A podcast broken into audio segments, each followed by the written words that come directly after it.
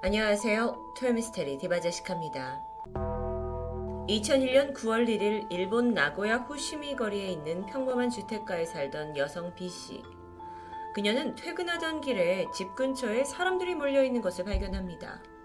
자세히 보니까 이들은 모두 헬멧과 작업복을 갖춰 입고 10명 정도가 근처를 서성이고 있었는데요. 주변에 공사가 있다는 얘기도 없었고 또 있더라도 이미 해가 진 어두운 시간이라 좀 의아하긴 했지만 대수롭지 않게 생각하며 그녀는 집에 들어섭니다. 그렇게 시간이 흘러 밤 11시쯤 여성 B씨가 막 잠이 들려고 할 때 밖에서 웅성거린 소리가 들렸습니다. 그리고선 조금 후 고성이 오가는데요.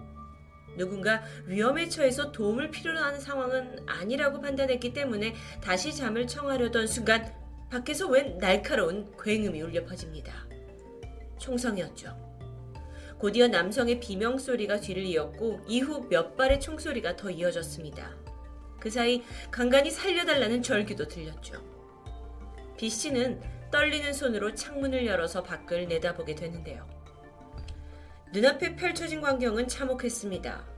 남자 한 명이 총에 맞아서 바닥에 쓰러져 있었고 그를 둘러싸고 있는 인물들은 아까 퇴근길에 봤던 그 공사장 인부들.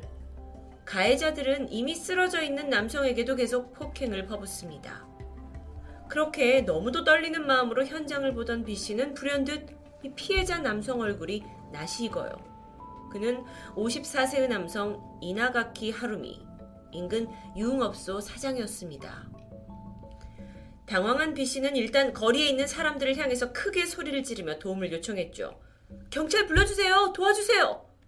그런데 그 사이 범인들은 이 소리가 들리는 위치를 확인했고 그곳으로 총을 발사합니다.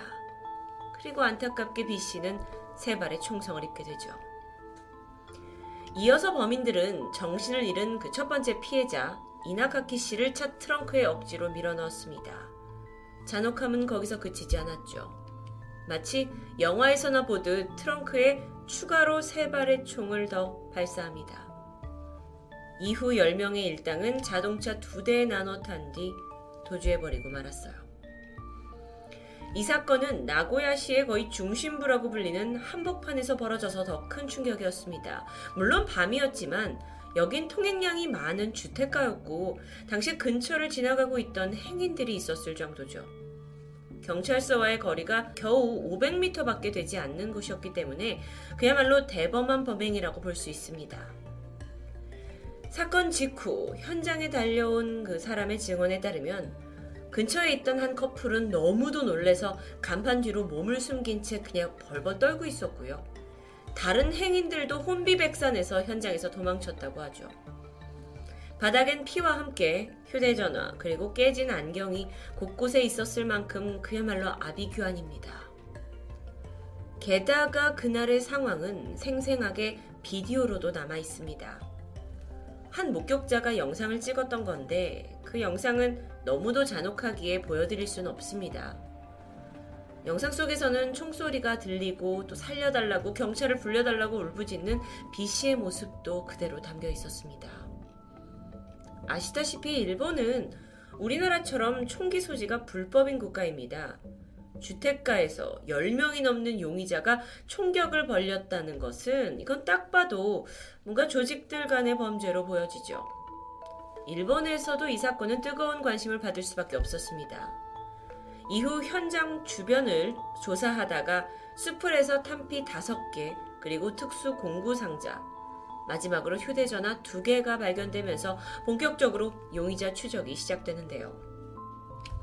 핸드폰 중 하나는 납치된 이나카카 씨의 것이었습니다. 하지만 나머지 하나의 주인은 밝혀지지 않았죠. 이게 선불 전화였기 때문에 물론 범인들 중 한 명의 것이라고 추정할 수만 있을 정도입니다.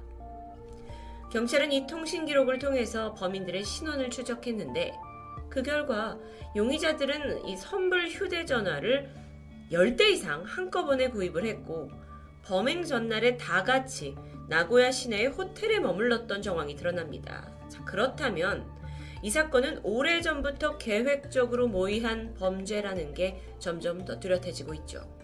증거품으로 발견된 공구 상자는 시가현에서 판매되는 특수 제품이었습니다. 덩달아 고속도로 CCTV에서 도주 차량이 시가현 방면으로 향하는 장면이 포착되었죠.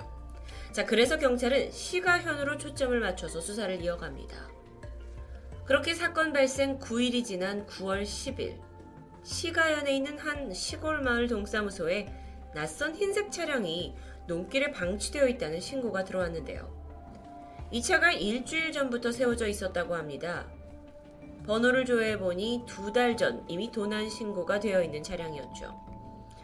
동사무소 직원들이 일단 차를 견인하려고 하긴 했지만 이 시골 마을이 워낙 외진 곳에 있었고 견인 장비도 필요했기 때문에 잠시 현장을 떠나게 되는데요. 오후 4시 40분경 다시 이들이 도난 차량 주변으로 돌아왔을 때 충격에 휩싸입니다. 놀랍게도 그 사이에 차량이 불에 타버린 겁니다.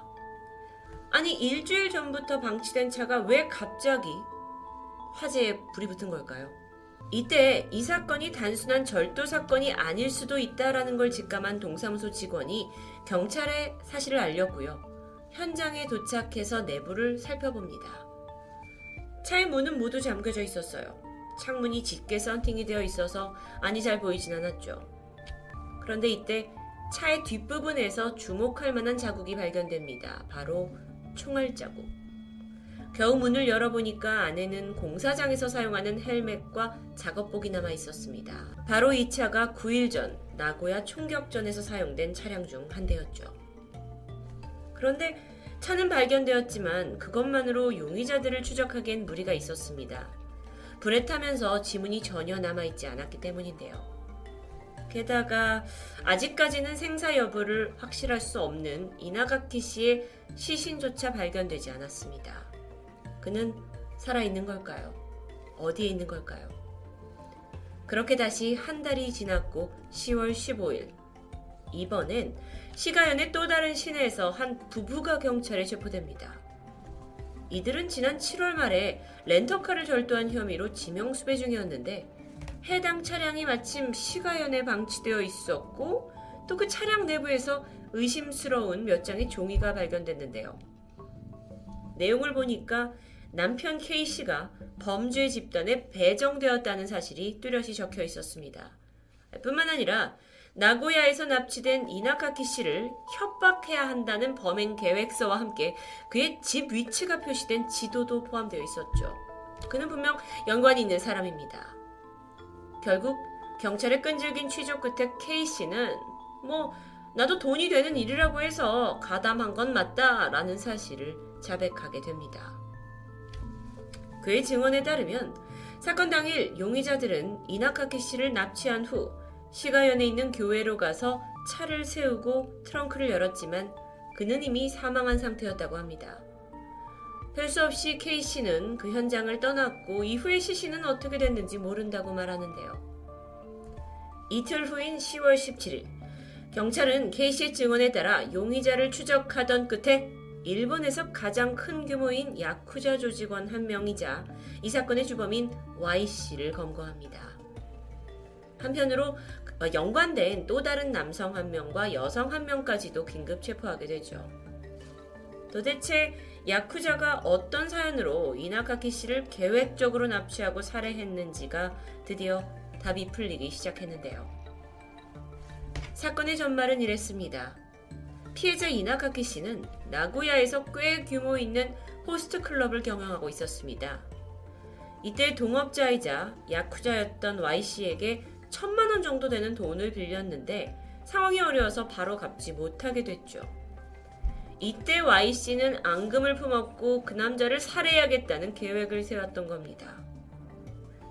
실제로 두 사람은 이전부터 돈 문제 때문에 말다툼하는 장면들이 종종 목격되었다고 해요. 사건 4개월 전에도 이나카키 씨를 폭행해서 경찰이 출동한 기록도 발견됐고요. 맨 처음 이 사건에 대범함 그리고 잔혹도를 봤을 때 조직 간의 어떤 파벌 싸움이라고 생각했던 경찰은 알고 보니 단순한 채무 관계가 범행 동기라는데 다소 허무함을 느끼기도 했습니다. 이후 Y씨는 인력 파견 업체를 통해서 10명 정도의 인원을 모았고요. 주변 공사장에서 공구를 절도해서 이들이 마치 인부인 것처럼 위장을 한 후에 이나카키 씨가 사는 아파트 앞에 잠복하고 있었는데요. 이후 퇴근 시간이 돼서 택시를 타고 집 앞에 도착한 그를 내리자마자 바로 습격해서 참극을 벌였던 겁니다.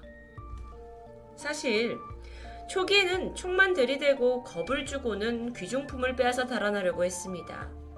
하지만 이 10명이 모인 사이에 폭행의 정도가 점점 심해졌고 심지어 총상으로 이나카키가 사망하게 되자 이들조차 당황했다고 하는데 이회 일행은 시신을 차에 넣었고 옮겨서 드럼통에 넣어 강에 버렸다고 진술합니다. 이나카키 씨에게 빼앗은 소지품과 귀금속은 한화 1200만 원 정도였는데요. 이후에 사건 발생 두 달 만인 10월 29일 시가현에 있는 우소강에서 드디어 시신이 담긴 드럼통이 발견됩니다. 검거된 용의자들을 신문에 보니까 목격자였던 주민 B 씨에게 총을 쏜 사람은 다름 아닌 그 남편 K 씨, 그러니까 차량을 절도했던 부부 중 한 명 남편이었습니다.